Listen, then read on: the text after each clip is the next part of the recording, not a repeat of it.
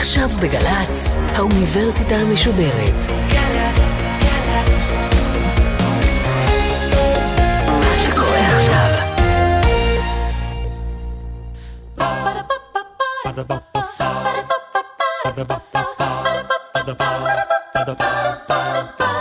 האוניברסיטה המשודרת מציגה מסע סביב רעיון, והסמסטר משחק. והפעם הדוקטור חנן גזית מאוניברסיטת תל אביב וראש המרכז הישראלי של איגוד חוקרי המשחקים הדיגיטליים העולמי על משחקי מחשב ומשחוק. עורכת ראשית מאיה גאייר.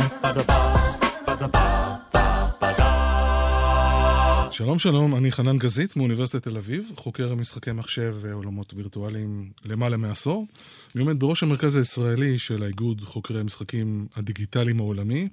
אני עוזר לארגונים, חברות ויזמים, בעצם לכל מי שרוצה, לשלב משחוק וגישה משחקית כדי לשפר תוצאות ולשכלל יכולות.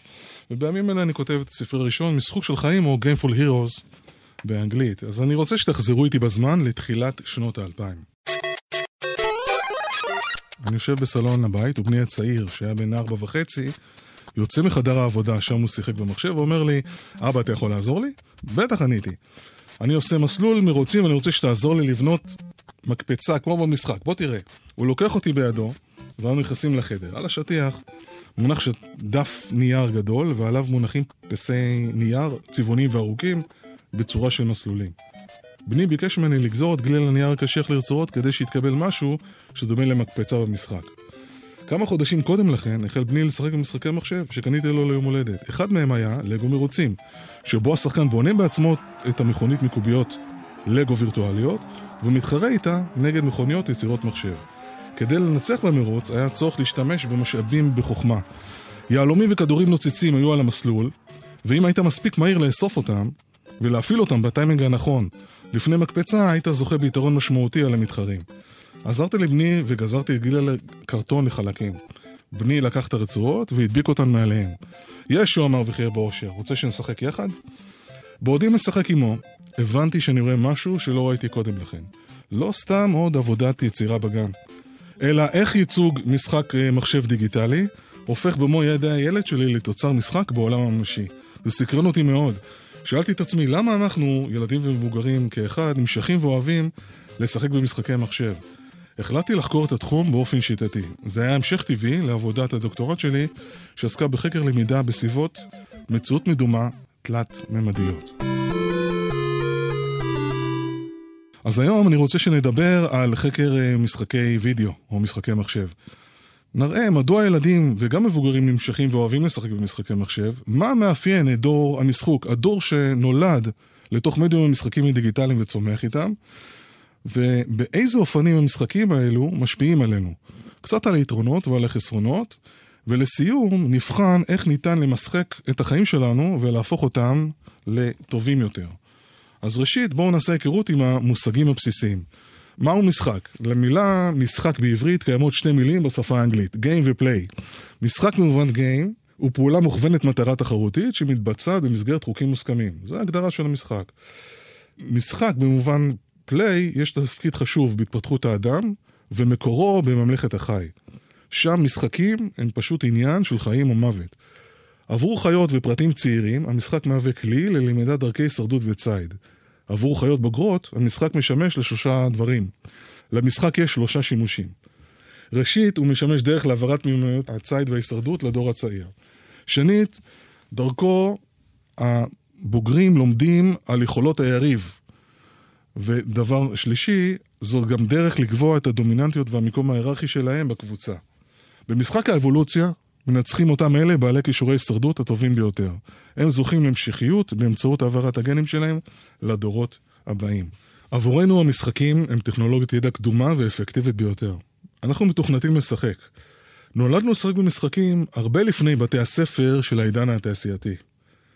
אריק זימרמן, מעצב וחוקר משחקים דיגיטליים, טבע לראשונה את המושג המאה המשחקית בשנת 2013. הוא טוען שמשחקים קיימים מקדמת דנן, לשחק משחקים הוא חלק ממה שמגדיר אותנו כבני אדם, כאנושיים.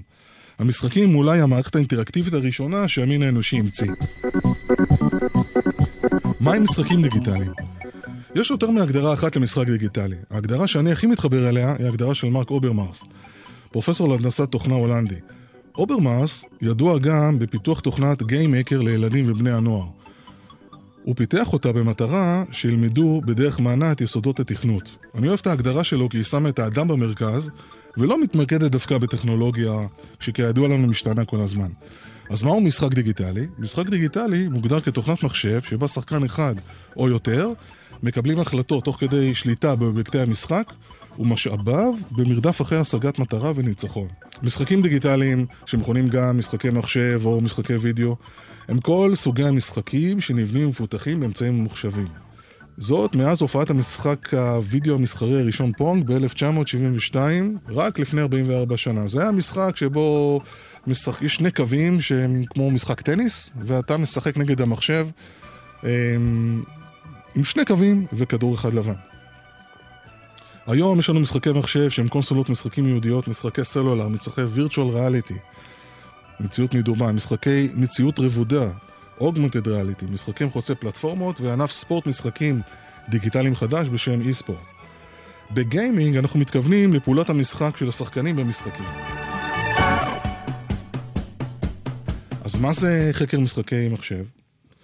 משחקי מחשב למעשה התחילו עם חוקר המשחקים יוהאן הויזינגה. ספרו "אדם המשחק", הומו לודנס בלטינית, יצא לאור לראשונה ב-1944 בשפה הגרמנית ותורגם לשפות רבות. את הביטוי לודולוגיה, לודו, אדם משחק, לוגיה, תורה, טבע לראשונה החוקר גוסטבו פרסקה בשנת 1999. לודולוגיה, או משחקולוגיה בעברית, עוסק בחקר האדם המשחק. חקר המשחקים הדיגיטליים שהרופחים בציבור, או Game Study, היא דיסציפלינה מדעית בינתחומית חדשה יחסית. הדיסציפלינה מתמקדת בחקר השפעת המשחקים הדיגיטליים על הפרט, על האינטראקציה שלו עם שחקנים אחרים בהקשרים שונים, כמו גם על החברה, התרבות ועל העולם סביבנו. איגרות חוקרי המשחקים הדיגיטליים העולמי, Digital Game Research Association, נוסד רק בשנת 2003, והמרכז הישראלי הוקם ב-2006, ממש לפני עשר שנים. מעולם לא היו דבריו של אפלטון רלוונטיים יותר לימינו. אתה יכול לגלות טוב יותר את יופיו של אדם במשך שעה אחת של משחק, מאשר במשך שנה שלמה של שיחה. וחשוב גם שנפריד ונבחין בין לודולוגיה לבין תורת המשחקים, זה לא אותו דבר. תורת המשחקים היא ענף של מתמטיקה וכלכלה שעוסק בבנייה וניתוח מודלים מתמטיים, ניתוח קונפליקטים ושיתוף פעולה. אז בואו ניכנס ונדבר על מספר עובדות ונתונים שקשורים במשחקים. תעשיית המשחקים מגלגלת יותר מ-90 מיליארד דולר בשנה, נכון לשנת 2015. זה יותר ממה שמרוויחה כל תעשיית המשחקים בהוליווד ותעשיית המוזיקה גם יחד. עובדה שנייה, בניגוד למה שחושבים, גילו של הגמר הממוצע הוא 37 שנה. כך שכל שנה מצטרפים עוד ועוד גמרים מבוגרים, והגיל הממוצע צפוי לעלות. מי משחק? אחוז הנשים שמשחקות במשחקי וידאו חברתיים, כמו פארמוויל בפייסבוק או Candy Crush, Angry Birds, הוא 48 אחוז. במשחקי מלחמה ומשחקי תפקידים מקוונים, מרכיב תחרותי, כמו המשחק League of Legends, אחוז השחקנים הגברים הוא דומיננטי יותר, בסביבות 80-85 אחוז. בישראל המצב שונה. יש יותר בנים שמשחקים במשחקים מאשר בנות. זה על פי מחקר של המרכז לטכנולוגיה חינוכית, שנערך בקרב ילדים ובני נוער בגילאי 13 עד 18. כמה זמן משחקים בשבוע? זה גם כן מעניין, כי ישראל תופתעו לגלות, נמצאת במקום הראשון בעולם בזמן שבו הילדים ובני הנוער משחקים במשחקי מחשב. מדובר בממוצע ב-4-5 שעות ביום.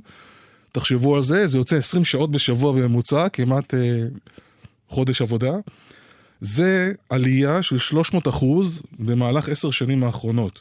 קחו לדוגמה את יואב קמפר, זוכה אליפות סייבר לנוער, שסיפר פה בגל"צ כיצד התחיל הכל ממשחקי מחשב. בכיתה ז', כמו הרבה ילדים בכיתה ז', אה, הייתי משחק הרבה במחשב, ובכל מיני משחקים הייתי משתמש בכל מיני תוכנות שישיגו נקודות בשבילי שנצליח יותר במשחק. ויום אחד אני פשוט החלטתי שאני רוצה יותר מסתם להשתמש בתוכנות, אני רוצה גם להכין תוכנה כזאת בעצמי. לא מפתיע שגם נשיא ארצות הברית, ברק אובמה, דיבר על חשיבות השימוש במשחקים ללמידת מדעי המחשב והתכנות.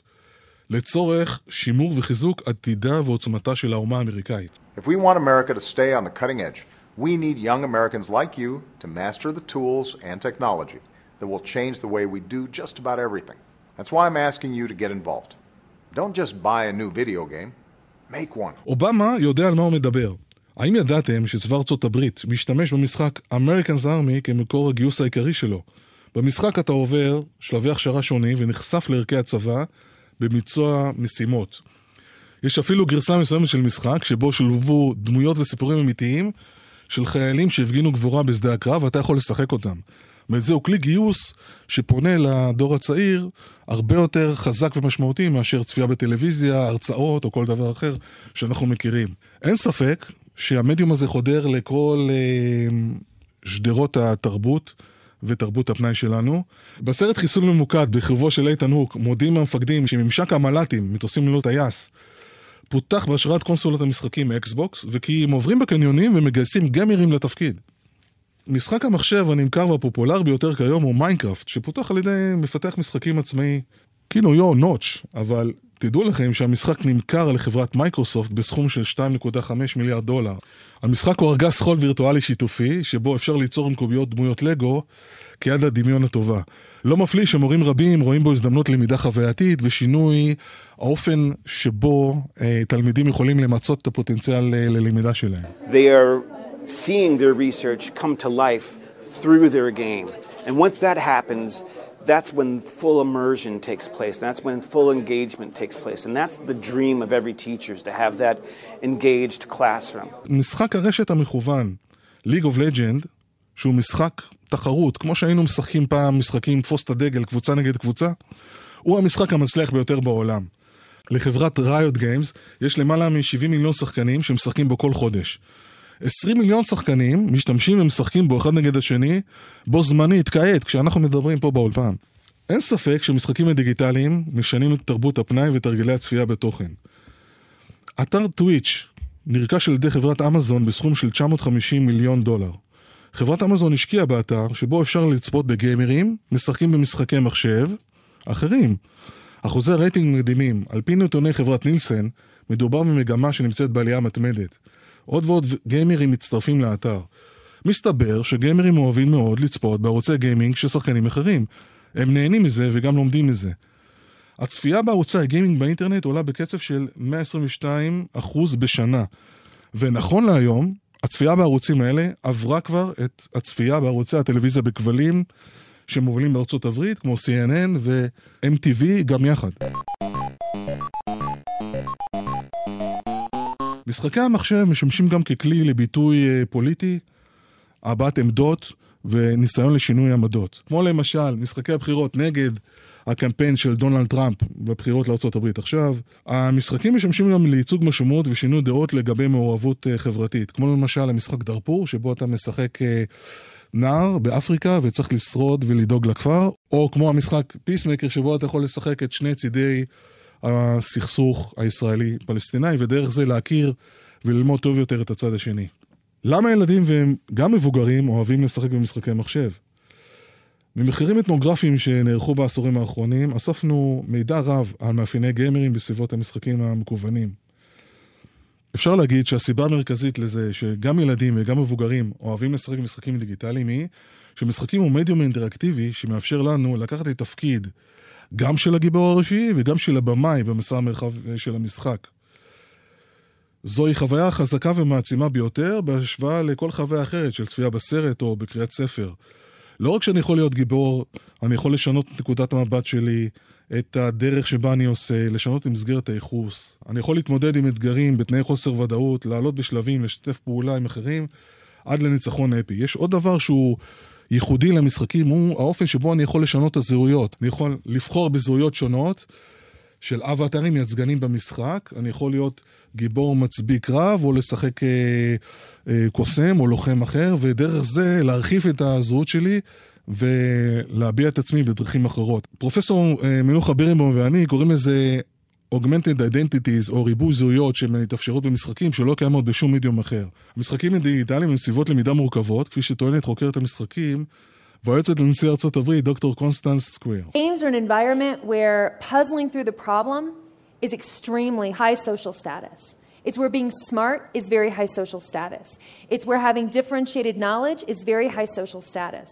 And so what happens is you create these communities around the games that do an incredible amount of intellectual work. And when they're done with the work, they will leave the game and go on to another game that's more challenging. אז מה עושים ילדים במשחקי מחשב? במחקר שערכתי, ניסיתי לבדוק מה ילדים עושים בבית, בחדרם, במשחקים הדיגיטליים. המשחקים היו משחקים מגוונים, מ RuneScape, משחקי יריות בגוף ראשון, GTA, משחקי ספורט, NBA, פיפא, מרוצי מכוניות ועוד. הממצאים העיקריים שמצאתי הם שהילדים מפגינים גישה משחקית כשהם נדרשים לפתור בעיות ולהתמודד עם קשיים במרחב המשחק הווירטואלי או במרחב הממשי. ישנם למעלה מ-20 מאפיינים, אבל פה אני רוצה לציין רק אה, שבעה מרכזיים. שחקנים במשחקים הם מוכווני מטרה ובעלי מוטיבציה גבוהה להצליח. הם רואים בכל דבר אתגר ומשימה שאפשר וצריך להשלים ולהצליח בו.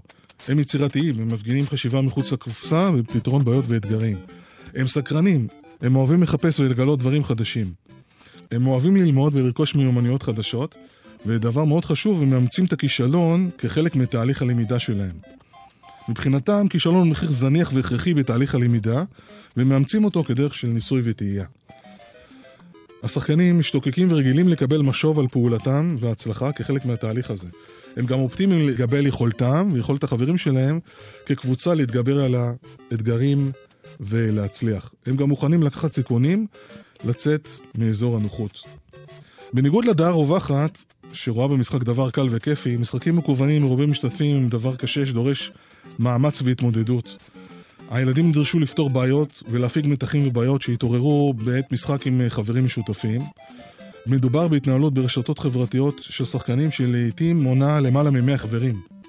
את הרשת הזאת יש לתחזק ולנהל בסיס שוטף, ולא פלא הוא שהמיומנויות שהם מפתחים דומות למיומנויות של מנהלים בחברות וארגונים. יש שאלה שחוזרת על עצמה כל הזמן. האם משחקים במשחקי מחשב אלימים גורמים להתנהגות אלימה של ילדים ובני נוער? נושא זה מעסיק ומדאיג הורים, מורים וגם אנשי תקשורת ופוליטיקאים. בניגוד לדעה הקדומה שרווחת בציבור, לא נמצא בכל המחקרים שנעשו עד היום קשר ישיר בין אלימות במשחקים דיגיטליים לבין הפגנת אלימות בעולם הממשי. במאמר שפורסם לאחרונה בכתב העת Perspectives on Psychology Science נבחנו למעלה מ-100 מחקרים שפורסמו בנושא עד כה במהלך שני העשורים האחרונים. במחקר נמצא שהמשחקים דיגיטליים שמסווגים כאלימים לא גורמים נזק לילדים ולבני נוער. במחקר אחר שפורסם בכתב העת Games and Culture נמצא שילדים צעירים בגילאי 7 עד 8 מסוגלים לעשות את ההבחנה המנטלית בין התנהגות אלימה שנדרשת להם בשביל להתקדם במשחק GTA לבין התנהגות חברתית הנורמטיבית שמצופה בהם מהעולם הממשי. במחקר נוסף שפורסם בכתב העת Brain Imaging and Behavior לא מכבר, נמצא שבקרב גיימרים בוגרים בגילאי ה-20, שמשחקים הרבה מאוד במשחקי וידאו אלימים, כמו Counter-Strike או Call of Duty, לא נמצא הבדל בפעילות במרכזים במוח שאחראים על רגישות ואמפתיה לאחר. זאת בהשוואה למבוגרים שלא משחקים במשחקי וידאו אלימים. יתר על כן, במחקר נוסף שפורסם בכתב העת Neuroscience, נמצא שמשחקי המחשב מסוג ירי בגוף ראשון, first person shooter, אלימים, כמו Counter-Strike למשל, תיתכן השפעה חיובית על שיפור בתפקוד המוחי של חולי סכיזופרניה. בניגוד לטענת המומחים לתרבות הנוער, לפיה על ידי דור המסכים או דור ה-Y הם פחות אמפתיים לזולת, מחקר שפורסם לאחרונה קובע חד משמעית שילדים צעירים שמשחקים משחקים דיגיטליים הם אמפתיים יותר לזולת. עוד נמצא שהילדים הצעירים שמשחקים משחקים דיגיטליים הם בעלי כישורים חברתיים וקוגניטיביים טובים יותר מאלה שמשחקים פחות זמן במהלך השבוע.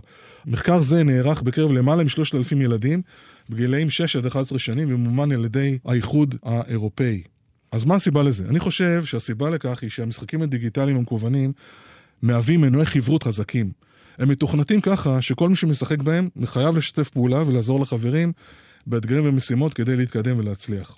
לעתים אפילו מדובר באלטרואיזם צרוף, ששחקנים מקריבים, מה שנקרא, את החיים שלהם עבור חברים אחרים. במשחק, בניגוד לחיים האמיתיים, כך כשאתה מת, אתה יכול להתחיל שוב ולשחק שוב ולעבור שלבים נוספים. אז איך משפיע משחק במשחקים על המוח שלנו?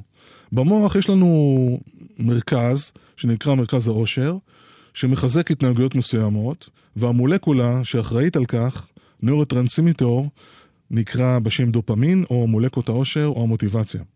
הדופמין גורם לנו לתחושות של הנאה, סיפוק, הצלחה והתרוממות רוח כשאנחנו מגשימים את המטרות שהצבנו לעצמנו. אז איך המשחק במשחקי מחשב משפיע על הדופמין? גם על מערכת התגמול במוח, שנקראת reward system, וגם לקליטת הדופמין.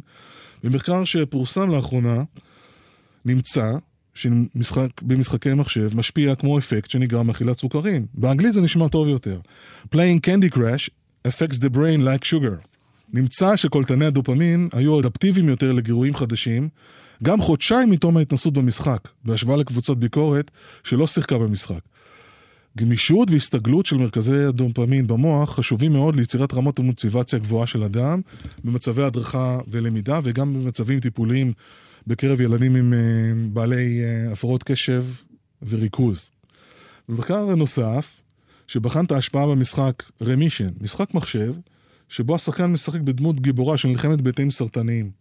נמצא שמשחק אקטיבי שניתן אה, לילדים אה, חולי סרטן לשחק במשחק, גרם להגברת אפקט הדופמין ולהפעלת מערכת תגמול במוח. הרבה יותר מאשר צפייה בשחקנים אחרים משחקים באופן פסיבי. גם לאחר מספר שבועות מתום ההתנסות, ילדים ובני נוער שישחקו במשחק היו חיוביים יותר, בעלי מוטיבציה ורצון גדולים יותר לקבל טיפול כימותרפי. אני רוצה לטעון שאנחנו חיים כיום במאה המשחקית, עידן המשחוק. המשחקים הדיגיטליים הם המדיום המשפיע ביותר על החיים שלנו בעשור האחרון, ובעתיד הם הולכים להשפיע עלינו אף יותר. גם ג'יין מגוגניל, מעצבת וחוקרת משחקים דיגיטליים ועמיתה בכירה במכון לחקר העתיד, סבורה כך. בספרה "מציאות שבורה, Reality is Broken", ובהרצאת TED המפורסמת שלה, שנבע ממנה, היא טוענת שאנחנו לא משחקים מספיק במשחקים דיגיטליים. ושמשחקי מחשב יכולים להציל את העולם ולסייע לנו בפתרון בעיות גדולות של האנושות. 3 billion hours a week is not nearly enough gameplay to solve the world's most urgent problems. Um, in fact, I believe that if we want to survive the next century on this planet, we need to increase that total dramatically. I've calculated the total we need at 21 billion hours of gameplay every week. במילים אחרות, משחוק. מה זה משחוק? משחוק הוא שילוב של גישה משחקית, מנגונני משחקים, בכל משהו שהוא לא משחק בהגדרה, במטרה להניע לפעולה בהנאה, לעודד engagement, נאמנות, לשנות הרגלים ולסייע בפתרון בעיות. נודה בזה, הדרך הטובה ביותר לשנות התנהגות של מישהו באמצעות שילוב של fun או הנאה, והמשחק הוא הדרך הטבעית ביותר לעשות את זה. לדוגמה, אני רוצה להביא את אה, אפליקציית Waze, שנמכרה לחברת גוגל תמורת 1.3 מיליארד דולר, היא הדוגמה הטובה ביותר לכך. גאווה ישראלית. אז איך הצליחו המפתחים בתחילת הדרך לשכנע את הנהגים לנסוע ולמפות את הדרכים שלא היו קיימות? יעל זילקה, אחד מהמשקיעים הראשונים בווייז, סיפר בתוכנית המקור בערוץ 10 איך הם עשו את זה. מי שממפה כבישים בעצם מקבל נקודה על כל קילומטר שהוא עושה. אתה נסעת היום לחיפה, הקלטת 15 קילומטר, ואנחנו נותנים לך ניקוד של 15 נקודות. מה זה נותן לי הניקוד הזה? כלום. כלום, פשוט כלום. אבל זה תרבן המון אנשים כן לנווט, וכן להוסיף למפה שהייתה די חסרה באותה תקופה. נכון שהמושג משחוק או גיימפול באנגלית מיוחס בדרך כלל לדברים שהם לא משחק בהגדרה, כמו מוצר, שירות ואפליקציה כמו ווייז שראינו. אבל אנחנו מבקשים להרחיב את המושג הזה גם לאנשים בעלי חשיבה, אמונות ודפוסי פעולה משחקיים. במילים אחרות, האנשים שמחזיקים בגישת משחוק של חיים. למה זה חשוב? כי נמצא שבעלי גישה משחקית לחיים נוטים להיות יותר מאושרים ויותר מסופקים בחיים האישיים שלהם. הם גם חווים חוויות רבות יותר של הצלחה בחיים המקצועיים, יותר מאשר אנשים שלא פועלים בגישה הזאת. הדבר נכון גם לגבי ארגונים וחברות שמאמצות את סודות uh, משחוק להצלחה. הדבר המעניין הוא שדפוסים אלה מאפיינים גם אנשים מצליחנים שאינם בהכרח גיימרים. אחת הדוגמאות הטובות לכך היא דוקטור שרה טום ריידר פרקח. דוקטור טום ריידר, כפי שהיא מקונה בתקשורת, זכתה בפרס ארגון TED העולמי על ההרצאה המעוררת ההשראה הטובה ביותר של השנה שעברה. הארגון העניק לה מיליון דולר כדי שתוכל לפתח את המיזם המשחקי שלה. בדומה לווייז, השיטה שפיתחה דוקטור פרקח מאפשרת לנו לנתח צילומי לוויינים שמצלמים את פני הקרקע בגלי אור שונים. בעזרת השיטה הזאת, ארכיאולוגים הצליחו למפות רק עשירית מפני כדור הארץ. בינתיים התחולל ארז וביזת עתיקות, גם בהנהגת דאעש. אז איך נראה משחוק ארכיאולוגי מהחלל? סביר להניח שמשחוק המודל יבוסס ויתייחס לחמשת מנועי המוטיבציה הפנימית שמניעים אותנו. למשל, משמעות אפית. זהו הרצון והמוטיבציה שלנו לתרום ולעזור לאנושות, בדומה למה שנעשה בווייז. הפלטפורמה תעודד את המסר הזה, ובכל משימה או פעולה שהמשתתפים יעשו. אם זה לשלוח משוב מיידי, מסר מתאים, או אם זה זיהוי של אה, אובייקטים אה, ארכיאולוגיים אה, שהארכיאולוגים עצמם לא מצאו. בנוסף לכך יהיו לולאות משוב מיידי, בדומה לאפליקציית קנדי קראש. רק שבמקום אוצרות יחלקו דברים אחרים. נוסף על כך, יכלול המיזם אלמנטים משחקיים שיתופיים נסתרים, אלה שיחייבו את המשתתפים לשתף חברים כדי לזכות בהם. בדומה לחובה ולעזרה מחברים שאנחנו מבקשים כדי להתקדם במשחק קנדי קראש. הפלטפורמה תתגמל ותעצים את המשתתפים שיקחו בה חלק אקטיבי. היא תיצור קהילה של משתתפים פעילים. בדומה לאפליקציית Waze. מיפוי וניתוח תצומי לוויינים על פני כדור הארץ היא משימה ענקית, כמו גם גילוי אה, אסטרואידים בחלל. יש פרויקט נוסף של משחוק של אה, נאס"א, באותו אופן.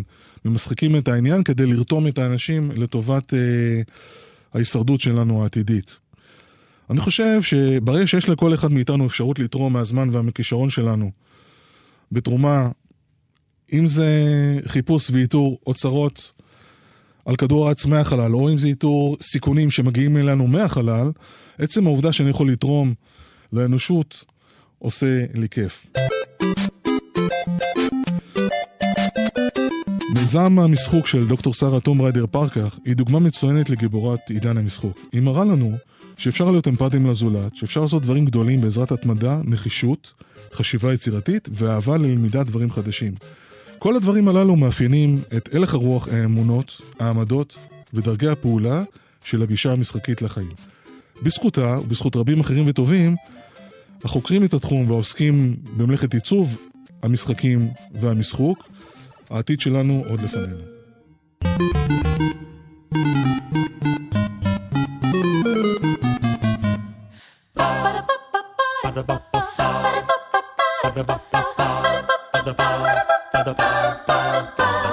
האוניברסיטה המשודרת, מסע סביב רעיון. הדוקטור חנן גזית מאוניברסיטת תל אביב וראש המרכז הישראלי של איגוד חוקרי המשחקים הדיגיטליים העולמי על משחקי מחשב ומשחוק. אורחות ומפיקות דרור שדות ואחינועם קפון. ביצוע טכני נועם נויפלד. מפיקה ראשית אביגיל קוש. מנהלת תוכן מאיה להט קרמן. עורך דיגיטלי נדב הלפרין. האוניברסיטה המשודרת בכל זמן שתרצו באתר וביישומון של גל"צ וגם בדף הפייסבוק של האוניברסיטה המשודרת.